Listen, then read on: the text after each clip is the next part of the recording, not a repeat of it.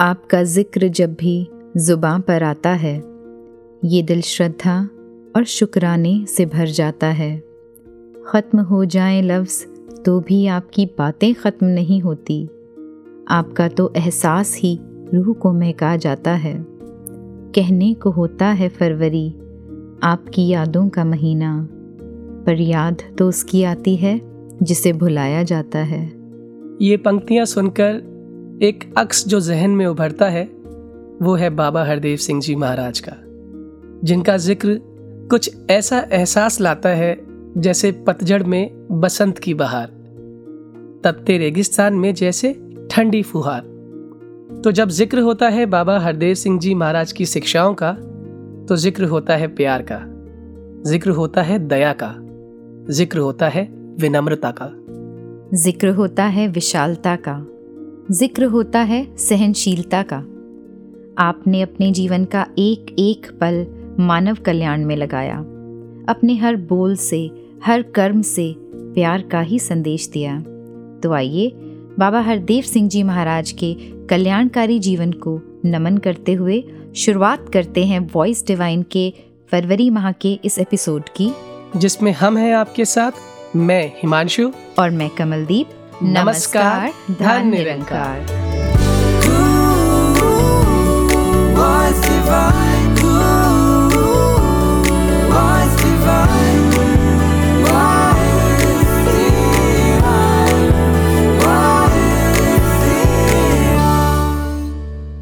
इश्क ही ज़रिया है दीवाने का खुद से खुदा तक जाने का खुदा से इश्क का एक ही मतलब है कि इसके बनाए हर जीव के प्रति मन में प्यार हो। सिर्फ़ प्यार ही नहीं, बल्कि बेगर्ज प्यार हो। बाबा हरदेव सिंह जी महाराज खुद एक जीवंत मिसाल थे इस बेगर्ज प्यार की। अपने शब्दों से भी अनेकों बार उन्होंने प्यार की ही सिखलाई दी। आइए सुनते हैं उनके ऐसे ही अनमोल वचन।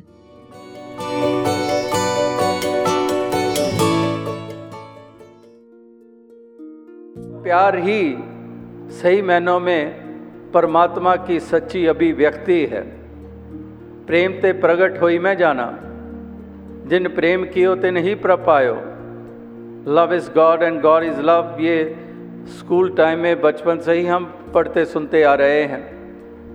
और ये भी अंग्रेज़ी में एक पंक्ति है कि if you cease to love you cease to live कि तुम्हारा जीवन उस वक्त समझो समाप्त है जब तुम प्यार करना छोड़ देते हो। जीवन, वो जीवन नहीं है कि तुम्हारी धड़कनें चल रही हैं और अभी नब्ज़ भी चल रही है, सांस भी ले रहे हो। कोई डॉक्टर तुम्हें मृत घोषित नहीं करेगा। तो इस तरह से तुम मरे नहीं हो। लेकिन यहाँ पर कहने वाला ये कह रहा है कि उस वक़्त समझो तुम्हारे जीवन का अंत है जिस घड़ी तुम प्यार करना छोड़ देते हो। When you cease to love, you cease to live. Loving is living. प्यार करना ही जीना है। इस गुलशन के एक भी गुल से तेरी खुशबू मिट ना पाएगी। हर बात पे बातों बातों में तेरी उल्फत ही याद आएगी। बात हो रही है मेरे हर देव की। मेरे ही नहीं हर हृदय के देव। मुस्कुराते तो ऐसा लगता था कि चारों तरफ़ खुशियाँ बिखर गई हों। कभी अपनी मधुर वाणी से हर मुश्किल को आसान बना देते।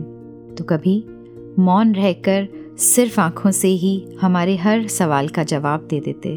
सर पर हाथ रखते तो लगता कि सारे जहाँ का प्यार उड़ेल दिया हो। गहरी से गहरी बात सरलता से समझा देना और हर एक दिल को ठंडक पहुँचा देना। उनके कहे गए वचन आज भी हमारे जीवन की राहों को रोशन करते हैं और आने वाली सदियों तक करते रहेंगे। तो आइए, अब जुड़ते हैं बाबा हरदेव सिंह जी महाराज की पावन देन, संपूर्ण हरदेव बाणी से।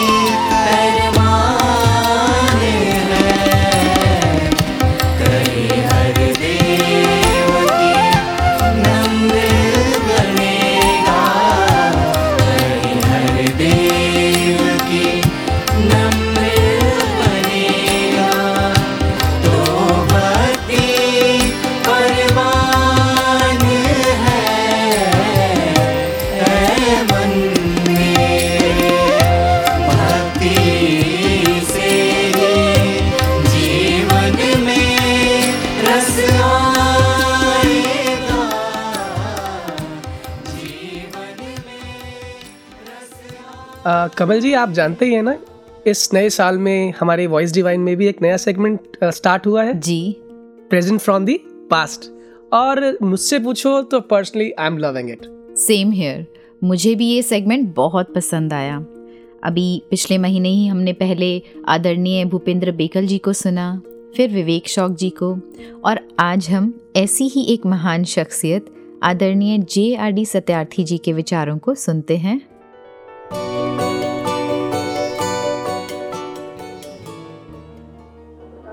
ऐसा बराबर सुन रहे हैं कि आदमी परेशान है।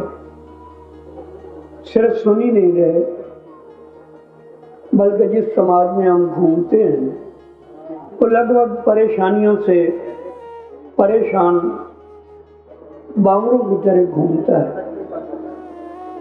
खोज कर रहा है कि कहीं मुझे चैन मिल जाए आराम मिल जाए। मैं सुखपूर्वक अपने जीवन को व्यतीत कर सकूँ। तो महात्मा बताते हैं कि दुनिया परिवर्तनशील है। दुनिया की हर चीज़ परिवर्तनशील है। हमारे सदगुरु ने हमें ये ठीक तरह समझा दिया कि ये संसार जो है, ये बदलने वाला है। तो महात्मा हमें कहते हैं कि ये जो भौतिक जगत है, ये हमारे जीवन का आधार नहीं बन सकता। कि अंत तो गत्वा ये एक रस नहीं है, सदा रहने वाली नहीं है, अडोल नहीं है, अचंचल नहीं है, शांत नहीं है, एक रस नहीं है।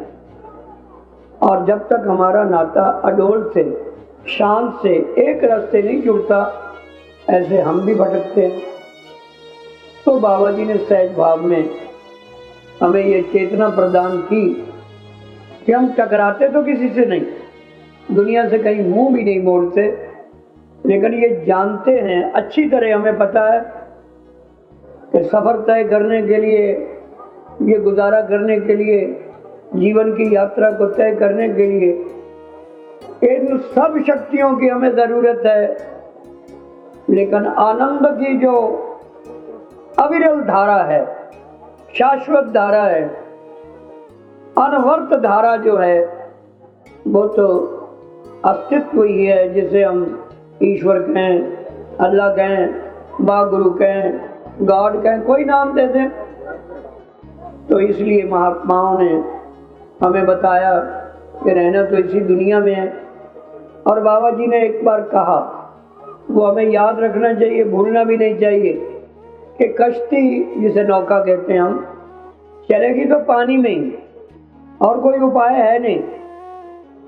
लेकिन कश्ती में अगर पानी भर जाता है, तब हमारे लिए मुश्किल खड़ी होती है। इसीलिए महात्माओं को पूरा चेतन किया कि रहना तो इसी दुनिया में है। सिर्फ़ ध्यान ये रखना है, कहीं ये दुनिया हमारे मन में प्रवेश न कर जाए।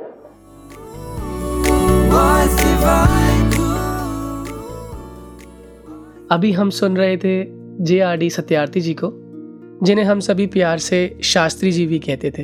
एक ऐसा जीवन, जिसमें हर एक कर्म गुरुमत के अनुसार। और जब ऐसा जीवन जिया जाता है तो फिर ऐसे संत हर एक हृदय पर एक अमिट छाप छोड़ जाते हैं।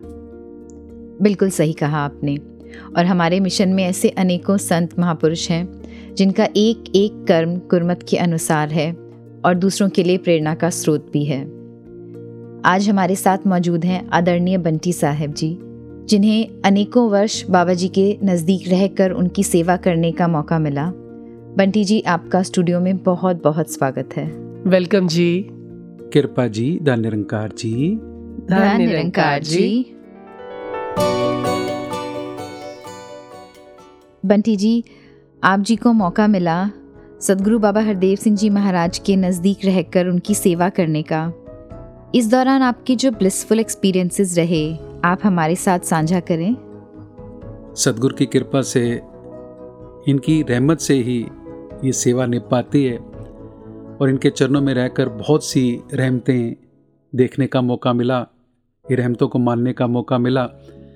तो दास उसमें से कुछ एक्सपीरियंस ज़रूर आप जी के साथ शेयर करना चाहेगा। जी। एक बार दास को ध्यान है कि दिल्ली में किसी स्थान पर संगत संपन्न हुई, कुछ घरों में सच्चे पातशाह जी ने चरण डाले और उसके बाद काफ़ी लेट हो चुका है और बाबा हरदेव सिंह जी महाराज नंकारी कॉलोनी की तरफ़ रवाना हो रहे हैं। सामने देखा एक माता जी और उनकी बिटिया खड़े हैं। सच्चे पातशाह जी ने दास को इशारा किया और दास ने उनको, बहन जी को और उनकी बिटिया को करीब बुलाया। हुजूर बाबा जी उनके करीब ही चले गए और बाबा जी ने बोला हाँ जी कितने जाना है? तो उस बहन ने कहा कि बाबा जी मेरा इस तीसरी गली में घर है कृपा करो। और सच्चे पातशाह जी उस गुरसिख के प्यार में उस स्थान पर चले गए। और उस दिन उस गली में जब पहुँचे तो वहाँ पर बहुत छोटी सी वो गली थी और उस दिन बारिश भी हुई थी तो वहाँ के लोकल जो रहने वाले उन्होंने कुछ पत्थर ईंटें इस तरीके से रखी हुई थी ताकि पैरों पर कीचड़ ना रखे। जी। सच्चे पातशाह जी उस गुरसिख बहन के प्यार में कदम धीरे धीरे आगे बढ़ा रहे हैं। कदम सच्चे ने रखा, पत्थर पर रखा, दूसरे कदम को आगे बढ़ाया, उस ईंट पर रखा। धीरे धीरे करते हुए सच्चे पातशाह जी जब उस गली के एंड में पहुँचे और उस मकान में जब पहुँचे, आप समझ सकते हैं जब सदगुरु आग का आगमन हमारे घर में होता है तो कितनी खुशियाँ, कितनी रहमतें हमें मिल जाती हैं। दास उस बहन को देख रहा था, वो वारे वारे जा रही थी। सच्चे पातशाह, इतनी आपने कृपा की इतनी रहमत की इतना प्यार। सच्चे पातशाह कैसे आप संगत में हम जाते हैं तो कितना संगतें प्यार करती हैं। वो शुक्राने का भाव ही उस बहन के मुखारबिन से प्रकट हो रहा तो खुश होती जा रही थी। और जिस समय उसने बहन ने बोला बाबा जी मैंने निरंकार रूप में अरदास की थी कि सच्चे पातशाह मेरे घर में चरण डालो और आप जी ने इतनी रहमत की मेरे पास तो शुक्राने का शब्द भी नहीं है। बाबा जी कहने लगे आना क्यों नहीं सी? ਇਹਨਾਂ ਰਸਤਿਆਂ ਤੋਂ ਚੱਲਦੇ ਹੋਏ ਤੁਸੀਂ ਹਰ ਐਤਵਾਰ ਨਿਰੰਕਾਰੀ ਕਲੋਨੀ ਸੰਗਤ ਹਾਲ ਵਿੱਚ ਪਹੁੰਚਦੇ ਹੋ ਤੇ ਦਾਸ ਤੁਹਾਡੇ ਦਰਸ਼ਨ ਕਰਦਾ ਹੈ वाह इतनी रहमतें सच्चे पातशाह जी ने उस गुरसिख परिवार में दी जिनका दास अभी बता रहा है तो बिल्कुल ऐसे हो रहा है कि दास के बिल्कुल सामने इस तरीके से ये रहमतें बरस रही बहुत खूब सदगुरु और भक्त का रिश्ता ऐसे ही तो होता है ना बंटी जी भक्त चाहे शब्दों में बयां करे या ना करे ये समझ ही जाते हैं ये तो मन के वो भाव भी पढ़ लेते हैं, जो मन की गहराइयों में दबे होते हैं। और फिर इनके भक्त भी ऐसे कि इनकी हर इच्छा को खुशी से स्वीकार कर लेते हैं। बिल्कुल कमल जी। और यही तो भाव है भगत के हिस्से जो आए हैं कि गुरु सिख दा बस ना करतब आपा अर्पण कर देवे, कई अवतार गुरुदा गम में खाली चोली पर देवे। बंटी जी एक सवाल जो मेरे जहन में और ना जाने कितने ही श्रोताओं के मन में ये आता है अक्सर जब बाबा हरदेव सिंह जी महाराज का हम ज़िक्र करते हैं। पंडित जी बाबा जी की एक मुस्कान लाखों के जीवन में खुशी ले आती थी। जी। और ये क्वेश्चन अब हम सारे श्रोता जानना चाहते हैं कि बाबा जी किस बात से खुश होते थे? बाबा जी को अपने संतों को देखकर बहुत खुशी महसूस होती थी। जब भी देख रहे हैं कि यहाँ पर इस तरीके से संगत इतने प्यार से रह रही है इतनी वहाँ से जो मैसेजेस आ रहे हैं या वहाँ से जो भी संगत में आपस में इतना अच्छा कोऑर्डिनेशन है मेरे को एक बात ध्यान में आ रही है। जी। एक बार बाबा हरदेव सिंह जी महाराज शाम को दास को आदेश किया कहते वो महापुरुषों ने आना है दास उनको मिलना चाह रहा है वो एयरपोर्ट से निकल चुके हैं तो अभी तक पहुँचे नहीं एक बार पता करो। अच्छा जी। पता किया तो उनको थोड़ी देर थी थोड़ी देर बाद बाबा जी ने फिर पूछा तो मन के अंदर एक भाव आ रहा था कि सच्चे पातशाह देखो कितना उस गुरसिख को प्यार कर रहे हैं उसके बारे में सच्चे पातशाह जी खुद पूछ रहे हैं। तो जिस समय वो आए तो बाबा जी उनको मिले बड़ी रहमतें सच्चे पातशाह जिसको भी मिलते हैं अपनी रहमतें बांटते हैं उनको भी बड़ी रहमतें दी सच्चे पातशाह जी ने।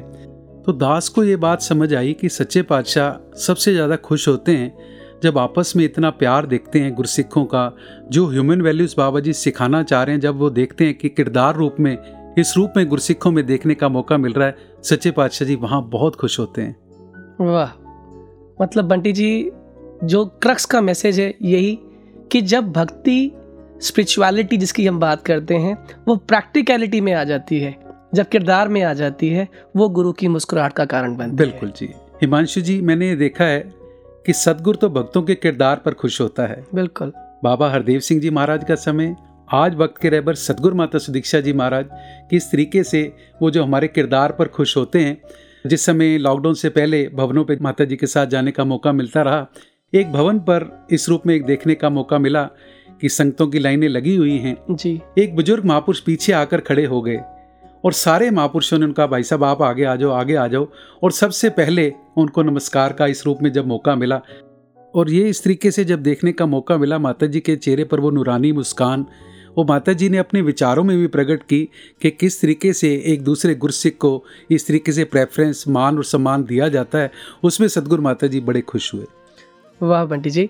और यहाँ पर बाबा जी की वो सिखलाई भी याद आती है कि गुरु सिख आप गवावे ना कि गिनवावे। बंटी जी ध्यान में तो वो पंक्तियाँ आ रही हैं गीत की। सुनाया मुख दिया नहीं सतगुरु हर देव दिया गल्ला।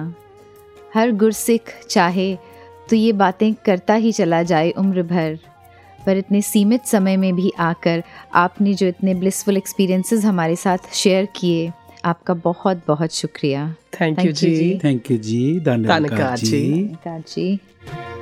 सजना मेरे सोने सजना तेरे बिन होर ना कोई। रूने सी तेन तकना ख्वाहिश मेरी पूरी होई। ਸੱਜਣਾ ਮੇਰੇ ਸੋਹਣਿਆ, ਸੱਜਣਾ। ਤੇਰੇ ਬਿਨ ਹੋਰ ਨਾ ਕੋਈ। ਰੂਹ ਨੇ ਸੀ ਤੈਨੂੰ ਤੱਕਣਾ। ਖਾਹਿਸ਼ ਮੇਰੀ ਪੂਰੀ ਹੋਈ। ਮੇਰੇ ਵਿੱਚ ਤੂੰ ਰਵੇਂ, ਤੇਰੇ ਵਿੱਚ ਮੈਂ ਰਵਾਂ। ਇੱਕ ਮਿਕ ਦੀ ਕਰਦਾ ਗੱਲਬਾਤ। ਸਜਣਾ ਮੇਰੇ ਸੋਹਣਿਆ ਸਜਣਾ ਤੇਰੇ ਬਿਨ ਹੋਰ ਨਾ ਕੋਈ। ਰੂਹ ਨੇ ਸੀ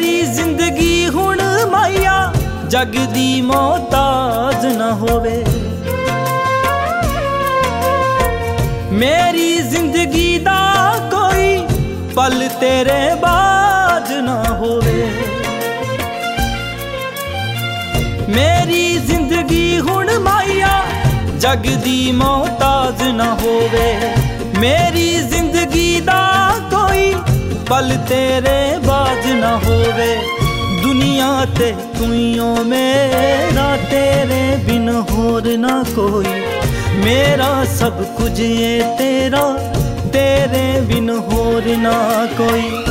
ਮੇਰੇ ਵਿੱਚ ਤੂੰ ਰਵੇਂ, ਤੇਰੇ ਵਿੱਚ ਮੈਂ ਰਵਾਂ। ਦਿਲ ਵਾਲੀ ਕਰਦਾ ਹਰ ਬਾਤ। ਸਜਣਾ ਮੇਰੇ ਸੋਹਣਿਆ, ਸਜਣਾ ਤੇਰੇ ਬਿਨ ਹੋਰ ਨਾ ਕੋਈ। ਰੂਹ ਨੇ ਸੀ ਤੈਨੂੰ ਤੱਕਣਾ ਖਾਹਿਸ਼ ਮੇਰੀ ਪੂਰੀ ਹੋਈ हिमांशु जी जी। अभी कुछ दिन पहले एक बच्चे ने मुझसे सवाल किया। सवाल इतना सिंपल था पर फिर भी मैं उसका जवाब नहीं दे पाई। अच्छा जी। चलिए मैं आपसे आज वही सवाल करती हूँ। पूछिए पूछिए। क्या आप कुछ ऐसे वर्ड्स बता सकते हैं जिनमें ए नहीं आता हो? हाँ जी बिल्कुल। There are so many. Like love unity humility kind humble hmm, ऐसे तो बहुत सारे वर्ड्स हैं। ओके क्या आप ऐसे हंड्रेड वर्ड्स सोच सकते हैं? हाँ सोच तो सकते हैं लेकिन it would take some time और अगर मैं कहूँ ऐसे टू हंड्रेड वर्ड्स तो? टाइम थोड़ा और बढ़ जाएगा। और अगर मैं कहूँ 900 वर्ड्स तो? टाइम बहुत ज़्यादा बढ़ जाएगा। आपको पता है काउंटिंग में यानी वन से लेकर 999 तक की काउंटिंग में किसी भी स्पेलिंग में ए नहीं आता। इज़ इट सो यस सोच कर देखिए। रियली एक्चुअली इस तरफ़ तो कभी ध्यान ही नहीं गया। वैसे कितनी सिंपल सी बात है। बचपन से जानते भी हैं काउंटिंग भी आती है लेकिन कभी नोटिस ही नहीं किया इस चीज़ को। हम्म। कमल जी वैसे लाइफ में भी तो ऐसा ही है ना? कितनी बातें होती हैं जो हैं तो सिंपल पर कभी हमारा ध्यान ही नहीं जाता। बिल्कुल सही कहा आपने। और जो बात मैंने आपसे अभी पूछी एक बार बाबा जी ने इसी बात का उदाहरण देकर बताया कि हम इस दुनिया में रहते हुए बहुत सी चीज़ें देखते हैं और उनसे आकर्षित भी होते हैं। हम्म। एक निराकार परमात्मा जिसकी बदौलत ही सारी कायनात है ऐसे परम अस्तित्व की जिसकी सबसे ज़्यादा कीमत है वही अनदेखा रह जाता है। और कभी ऐसा होता है कि ध्यान जाता तो है पर एक सीमित रूप में या फिर अपने किसी मकसद की पूर्ति के लिए। ट्रू कमल जी पर जब तक कोई बताने वाला ना हो तो सिंपल सी बात भी अनदेखी रह जाती है ना। चाहे हमने पढ़ा हो सुना हो पर फिर भी उस तरफ़ ध्यान ही नहीं जाता। ऐसे ही अगर जीवन में सदगुरु ना हो तो ध्यान ही नहीं जाता कि जीवन का असल मकसद क्या है। ये तो है हिमांशु जी बिना सदगुरु के परमात्मा की जानकारी संभव ही नहीं। पर यह भी सच है कि जब हम सदगुरु के बताए हुए मार्ग पर चलते हैं उनकी हर बात को सत वचन करके मानते हैं तभी सही मायने में ये जानकारी का पूर्ण लाभ होता है। हम्म कमल जी मैं आपका इशारा समझ रहा हूँ। तो आइए श्रोताओं बढ़ते हैं हमारे अगले सेगमेंट की ओर जो है जब माना तब जाना।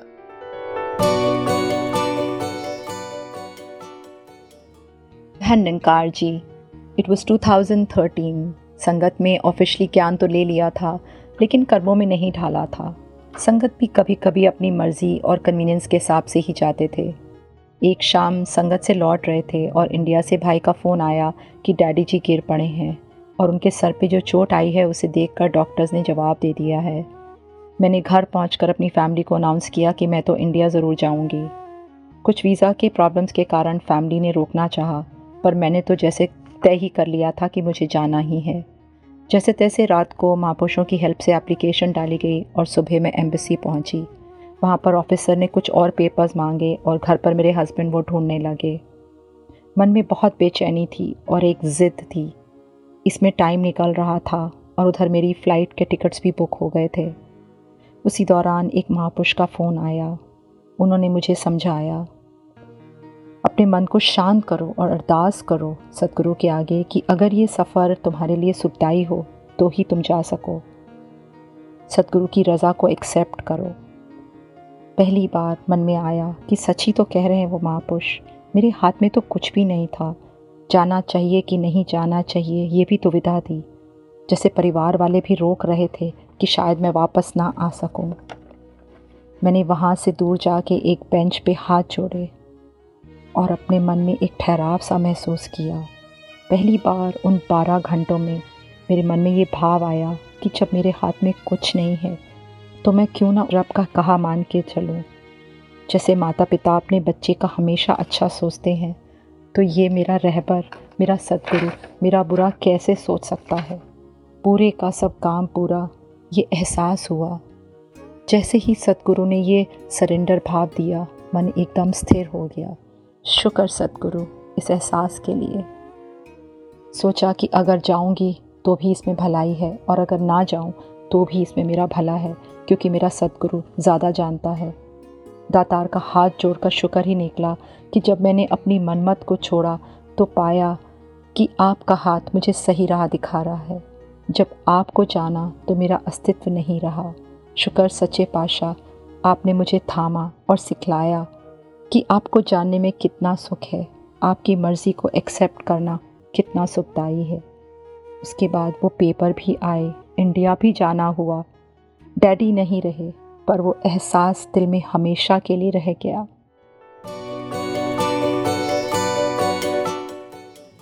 हिमांशु जी, हम सब बाबा जी को अपनी अपनी तरह से ही तो डिस्क्राइब करते हैं। कोई उन्हें प्यार का सागर कहता है, कोई विशालता की मूर्त। कोई विनम्रता की मिसाल तो कोई सहनशीलता का पुंज। आज याद आ गई आदरणीय बहन समता जी द्वारा एक सत्संग में साझा की गई वो बात जो उन्होंने बाबा जी के बारे में बताई। एक बार बाबा जी से किसी होम्योपैथिक डॉक्टर ने पूछा कि आपकी नेचर क्या है?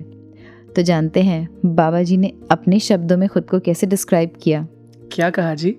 उन्होंने कहा सबमिसिव। वाह ऐसे ही तो थे बाबा हरदेव सिंह जी महाराज। सबमिसिव संगतों ने अरदास की कि सचे पातशाह गीत के रूप में आपसे आशीर्वाद लेना है। तो गुरु ने निहाल होके गीत गाकर ही संगतों को आशीर्वाद दिया। तू ही है आस मेरी, तू ही मेरा सहारा। गा ज़रूर गीत रहे हैं, लेकिन कहीं ना कहीं हर एक रूह को इस नंकार के साथ जोड़ रहे हैं। बिल्कुल। और अगर ध्यान से सोचें तो सदियों से ऐसा ही रहा है। संगीत एक ऐसा माध्यम है, जो परमात्मा को रिझाता भी है और परमात्मा से जोड़ता भी है।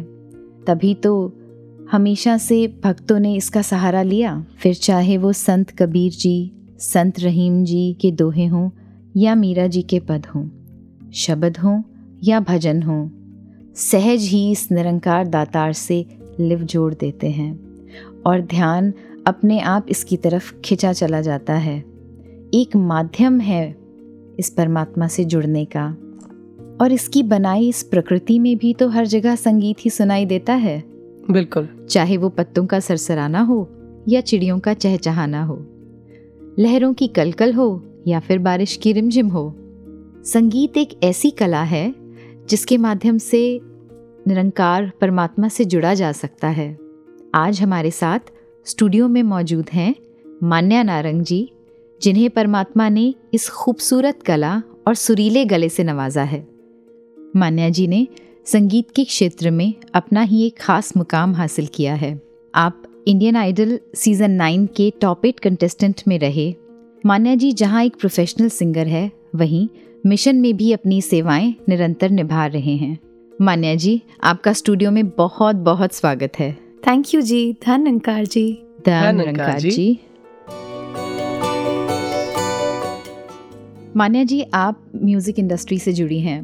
हम जब भी म्यूज़िक इंडस्ट्री की तरफ़ या फ़िल्म इंडस्ट्री की तरफ़ देखते हैं तो अक्सर एक ख्याल मन में आता है कि किसी को देखकर लगता है शायद ये गॉड गिफ्टेड है, और कभी कभी ऐसा भी लगता है कि शायद अपने हार्डवर्क से इन्होंने ये मुकाम हासिल किया है। आपका इस बारे में क्या ख्याल है? Kamal ji I think it's purely hard work for some people and it's purely God gift for some people जैसे हम देखते ही हैं कि कई लोग ऐसे होते हैं जिनको गॉड गिफ्ट होता है कि उन्होंने कहीं से सीखा नहीं होता बट फिर भी वो ऐसे गाते हैं जैसे प्रोफेशनल सिंगर्स हों या ऐसे कोई इंस्ट्रूमेंट प्ले करते हैं जैसे कि उन्होंने पता नहीं कितने साल सीखा हो। तो बिना रहमत के ऑफ़ कोर्स कुछ भी नहीं हो सकता। तो मैं ये मानती हूँ कि गॉड गिफ्ट होना ज़रूरी है और साथ ही अगर आप हार्ड वर्क करो, उस चीज़ को पॉलिश करो तो वो चीज़ और निखरती जाती है। मेरे लिए it has been both God gift and hard work क्योंकि मुझे बचपन से ये तो पता था कि मेरे पास ये एक सिंगिंग का टैलेंट है म्यूज़िक का टैलेंट है, कि किसी गाने को सुन के उसको पूरा उतार लेना और सुरों को पहचान लेना कि कैसे गाना है, कहाँ ऊपर जाना है, कहाँ नीचे जाना है। But of course I also needed to polish it but they can be different ways to polish a craft जैसे लर्निंग फ्रॉम अ गुरु और maybe learning from your surroundings और maybe listening to songs and learning etcetera but अगर किसी के पास God gift नहीं भी है तो भी आई थिंक के हार्डवर्क से आप अगर हार्डवर्क करो और टाइम से सीखना शुरू करो तो आप बिल्कुल वो मकाम हासिल कर सकते हो जो आप करना चाहते हो. Because as they say that there is no substitute to hard work तो आप अगर सीखोगे और हार्डवर्क करोगे और आप में वो पैशन है किसी भी फ़ील्ड की तरफ़ तो आई एम श्योर कि आप कभी ना कभी कामयाब ज़रूर होगे। बिल्कुल सही कहा आपने। और वैसे भी कहा जाता है ना कि कोशिश करने वालों की कभी हार नहीं होती। मान्या जी यहाँ मेरा भी एक सवाल आपके लिए। जी। हम देखते हैं डिफरेंट फील्ड्स में डिफरेंट एरियाज़ में कुछ लोग होते हैं जो अपने अपने एरियाज़ में एक मुकाम हासिल कर लेते हैं। जी। हम उनके उस मकाम को हासिल करने को प्रेज भी करते हैं। लेकिन कभी हम ये ध्यान से सोचें कि उस मुकाम तक पहुँचने के पीछे एक पूरी जर्नी इन्वॉल्व है। सो so, मेरा क्वेश्चन आपसे यह है कि how is your journey Himanshu ji मेरी जर्नी बहुत इंटरेस्टिंग रही है। It all started when I was four years old. Oh wow. जी। माई पेरेंट्स फाउंड आउट कि uh, मैं म्यूज़िक की तरफ़ इंक्लाइंड हूँ और गुनगुनाती हूँ गाती हूँ। हम्म तो मेरे दादाजी use to get me these cassettes उस टाइम पे कैसेट्स चलते थे। तो वो कैसेट्स में लता जी के और आशा जी के गाने मिलते थे। वो सुन सुन के बड़ी हुई हूँ और उन्हीं से सीखा है इनिशियली अभी भी उनको सुन के सीखती हूँ ऑफकोर्स तो मेरा म्यूज़िकल बैकग्राउंड नहीं है but my parents and grand parents are very good listeners Okay. Uh, उन्होंने मुझे शुरू से ही अच्छे गानों की तरफ़ इंक्लाइन uh, किया और अच्छे म्यूज़िक का एक्सपोजर दिया। But I start taking professional training later when I turn nine okay I been very lucky to have gotten a chance to learn from multiple teachers at different times and stages of my life which prove to be extremely helpful हर किसी का अपना sense होता था और हर किसी का सिखाने का तरीका एक अलग होता था। जी जी। गायकी का तरीका अलग होता था हर घराने का एक अलग फील है। उस वजह से काफ़ी वर्सिटैलिटी भी सिंगिंग में आती है। मैंने कुछ टाइम के लिए वेस्टर्न भी सीखा तो हर जगह का एक एक आप कह लो कि असेंस ले के जो एक कंबाइंड प्रोडक्ट मुझे मिला वो आई थिंक मुझे बहुत हेल्प करता है बहुत सारे गाने गाने के लिए। तो आई थिंक कि being open to learning from everywhere and anywhere is very important and coming back to the journey तो इसके साथ साथ काफ़ी टैलेंट हंट्स एंड कॉम्पिटिशन्स में भी मैंने पार्ट लिया रीजनल लेवल पे एंड नेशनल लेवल पे करते करते इंडियन आइडल हुआ टॉप एट में सिलेक्शन हुआ that was another milestone and उसी के साथ I was given this opportunity to perform with multiple renowned singers and travel the world तो एक तरीके से जैसे दुनिया बदल गई मेरी और suddenly and thereafter lot of musicians and singers from the film industry started recognising my work and I am truly getting to learn lot of things तो ये मैं ज़रूर कहना चाहूँगी कि ये सब कुछ जो भी मिला है it's truly and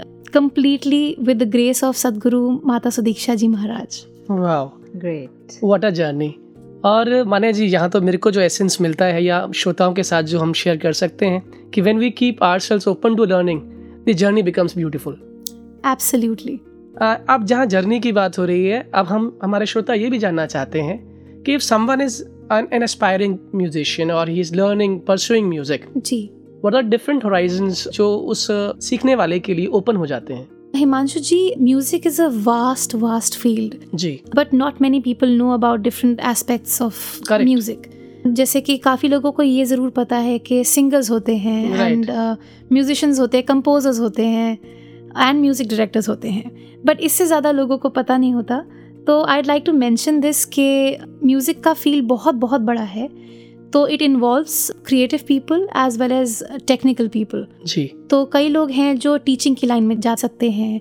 कई सिंगर्स हैं म्यूजिशियंस हैं ऑफकोर्स जो कॉमन फील्ड्स हैं सबको पता ही है। इसके अलावा there are mix engineers mastering engineers जो गाना बनाते हैं म्यूज़िक प्रोडक्शन करते हैं जो गानों में म्यूज़िक डालते हैं। ओह प्लस जो पोस्ट प्रोडक्शन के लोग होते हैं या जो गाने को मार्केट करते हैं जो गाने को रिकॉर्ड करते हैं तो it's a mix of engineers and creative people then musicians and singers and composers बहुत से ऐसे लोग हैं जो गा नहीं सकते बट उनको म्यूज़िकल सेंस है।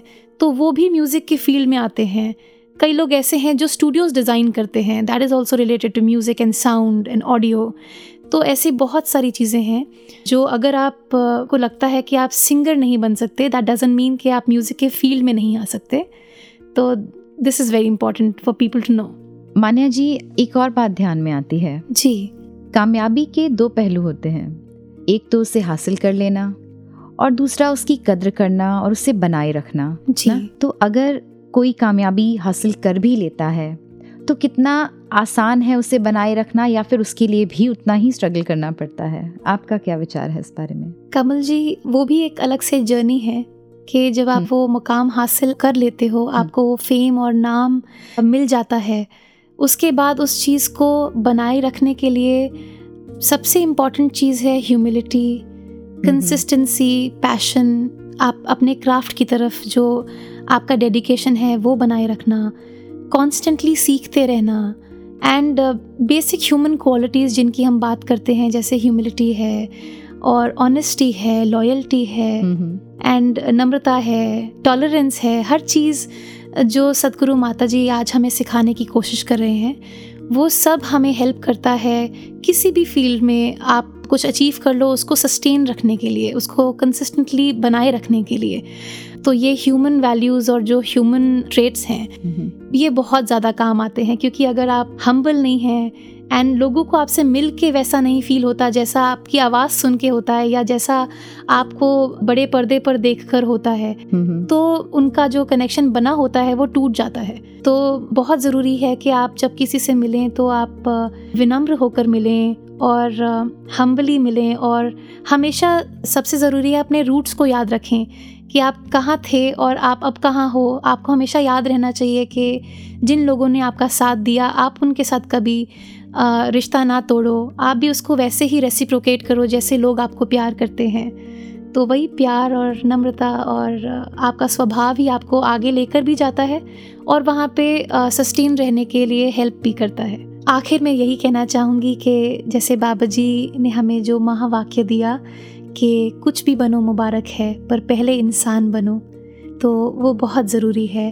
क्या बात है। आपकी ये बात सुनकर मुझे बाबा हरदेव सिंह जी महाराज के वो वचन याद आ गए कि अगर कमर झुकी है तो समझो ऊंचाई की तरफ़ जा रहे हैं वहीं अगर कमर में अकड़ है तो मतलब नीचे की तरफ़ आ रहे हैं। जी। बहुत ही सुंदर भाव। आपका बहुत बहुत शुक्रिया हमारे साथ जुड़ने के लिए और इतनी बातें हमारे साथ शेयर करने के लिए आई एम श्योर जो भी इस फ़ील्ड में आगे जाना चाहते हैं आपकी इन बातों से आपके इनपुट से उनको बहुत मदद मिलने वाली है। आपका एक बार फिर से बहुत बहुत धन्यवाद। I am so glad ji thank you for having me Kamal ji thank you Himanshu ji धन निरंकार जी धन निरंकार जी गुरु खुश हो अगर सारे जहाँ में फिर खुशी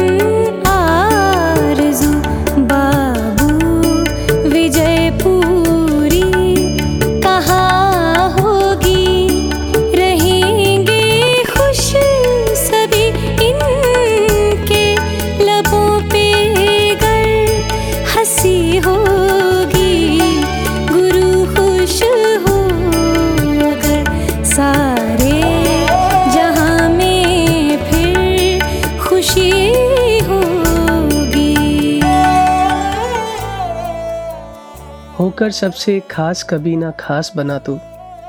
सबका मालिक होकर भी बस दास बना तू। कितनी सुंदर पंक्तियाँ हैं ना हिमांशु जी। और ऐसे ही तो थे। हमारे सतगुरु बाबा हरदेव सिंह जी महाराज। खुद खास होकर भी कभी उन्होंने अपने आप को खास नहीं बताया। हमेशा जिससे भी मिले उसे ये एहसास करवाया कि वो खास है। कमल जी कितनी ही बातें हैं बाबा हरदेव सिंह जी महाराज की। और इनकी बातें तो तब तक होती रहेंगी जब तक ये कायनात है। पर एक सच ये भी तो है ना कि बातों से बनती बात तो बात ही क्या थी। और बात बने कैसे, ये भी तो बाबा जी ने ही समझाया। वो अक्सर ये पंक्तियाँ दोहराते, हालाँकि तेरे जलवे देखता हूँ हर सू। काश ये भी हो कि अब तुम मुझमें नज़र आने लगे। सदगुरु की सिखलाई, जब हमारा किरदार बन जाएगी, तभी सही मायने में बात बन पाएगी। इसी अरदास के साथ कि सदगुरु बाबा हरदेव सिंह जी महाराज की हर एक बात हर एक सिखलाई हमारे जीवन का हिस्सा बन जाए। आपसे विदा लेते हैं। और आपको जोड़े जाते हैं सदगुरु माता सुदीक्षा जी महाराज के एक पावन संदेश के साथ। नमस्कार धन निरंकार हमेशा सदगुरु बाबा हरदेव सिंह जी महाराज ने यही चाहा कि हम स्वयं जहाँ अपने किरदार पे फोकस करें अपने आप को निखारें वहाँ अगर किसी दूसरे व्यक्ति की खामी दिख रही है तो कैसे वहाँ आँखें बंद करें? कैसे उसके प्रति टॉलरेट करते हुए उसको एक्सेप्ट करें? क्योंकि जब एक्सेप्ट करेंगे, तभी उससे प्यार करेंगे। और जब ये बात याद रहेगी कि परमात्मा का अंश जहाँ हम हैं, वहाँ वो सामने वाला व्यक्ति भी तो कैसे कभी भी अगर कोई संत दूसरे के लिए एक नेगेटिव बात लेके जाता था तो वो बाबा जी बिल्कुल पसंद नहीं करते थे उस बात को।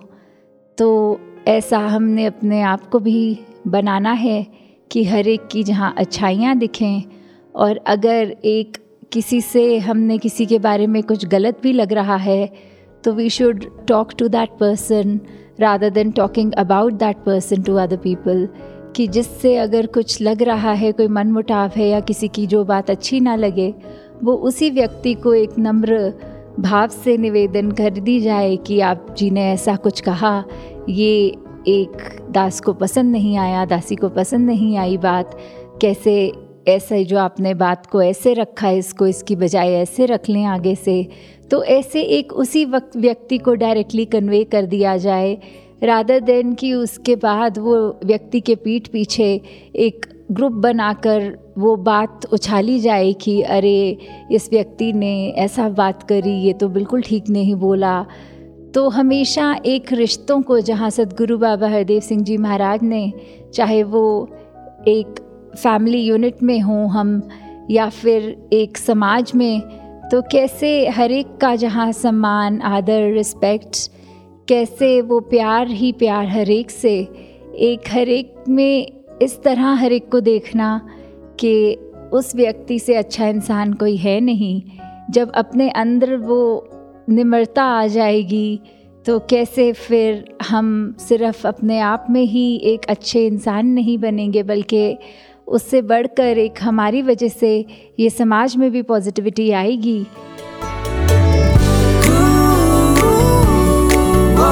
divine